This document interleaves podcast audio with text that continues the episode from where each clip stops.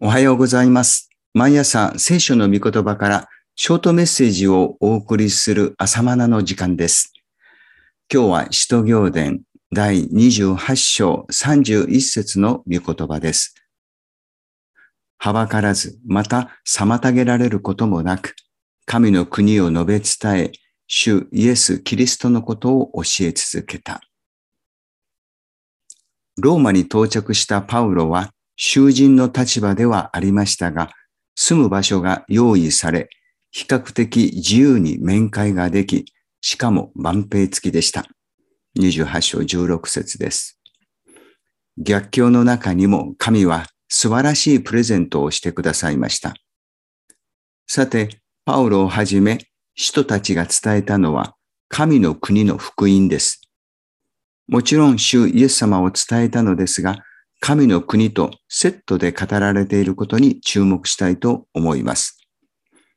パウロは神の国のことを明かしし、また、モーセの立法や預言者の書を引いてイエスについて語りました。28章23節です。そして、使徒行伝の最後の文も、神の国を述べ伝え、主イエス・キリストのことを教えたのです。31節です。これはパウロだけの特徴でしょうか？そうではありません。イエス様が語られたのも神の国の福音です。これはルカ福音書ですが、4章43節です。主は神の国が近づいたことを語られ、その国の祝福に預かるために罪を悔い改めて救いを得よとお教えになりました。この神の国の福音は、マタイ福音書では、御国の福音と記載されています。神の国が近づいています。その御国の王はイエス様です。その国は地上の日本とか韓国といった物理的な国の領域を超えた霊的な国です。イエスも私の国はこの世のものではないと証言されました。ヨハネ福音書の18章36節です。イエスが復活なさった後、弟子たちに語られたことは神の国についてでした。使徒行伝一章三節使徒たちの宣教も、この神の国とイエスの救いを伝えることとは表裏一体でした。サマリアで伝道したピリポは神の国とイエスの皆を述べ伝えました。使徒行伝8章12節エペソで伝道したパウロも3ヶ月の間、大胆に神の国について論じました。19章8節パウロは自分のことを御国を述べ伝えたこの私と表現しました。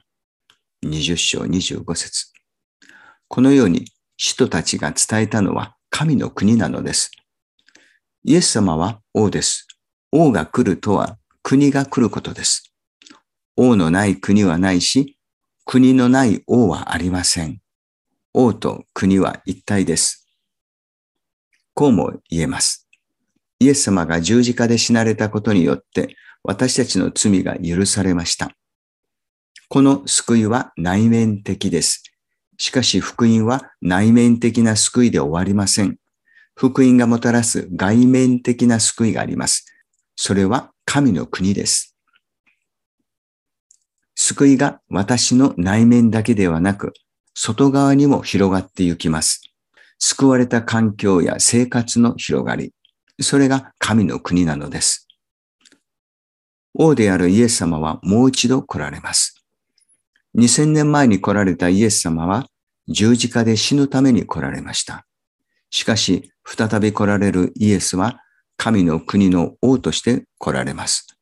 すべてを裁き、生産するために来られます。神の国はイエスが再び来られるとき完成しますが、それまでクリスチャンは指を加えて待っているのではありません。イエス様は神の国は遠くにあるものではないと言われました。近づいているのだ。いや、すでにここに来ているのだと言って神の国を見せてくださいました。どのようにして見せてくださいましたか？イエスは罪を許すだけではなく、起きて床を取り上げて歩けと命じ、癒しを表されました。また、病や悪をもたらす悪霊を追い出されました。そして悪霊を追い出していることは神の国がここに来ている証拠なのだと言われました。ルカ福音書の11章20節です。また、イエス様は罪人らと共に食事をなさいました。すべての隔ての中書きを取り除いて、神との交わりの喜びを見せてくださいました。このようにしてイエスは神の国の祝福を見せてくださったのです。主の祈りで御国が来ますようにと祈る私たちの任務は、神の国の祝福を世に表すことなのです。私たち教会は不完全な者たちですが、だからこそ聖霊を受けてその任務を果たせるようにと祈ります。神の祝福を100%表すことができなくても、まあ、実際、サタンが支配する世界に私たちは置かれているのですから、だからこそ精霊の働きを受けなければなりません。そして、御国の祝福の何十パーセントかでも表すことができますようにと祈らなければなりません。この祈りと働きは、使徒行伝の時から今日に至るまで受け継がれてきた使命です。2000年前、バプテスマのヨハネがイエスの来られる道を用意したように、今度は私たちキリスト教会が神の国が来るための道を用意しています。そして時が良くても悪くても、神の国は近づいた。悔い改めてイエスを信じよと述べ伝える使命を受けています。これが父が私を使わしになったように、私もあなた方を使わすと言われた主イエスからの使命です。祈りましょう。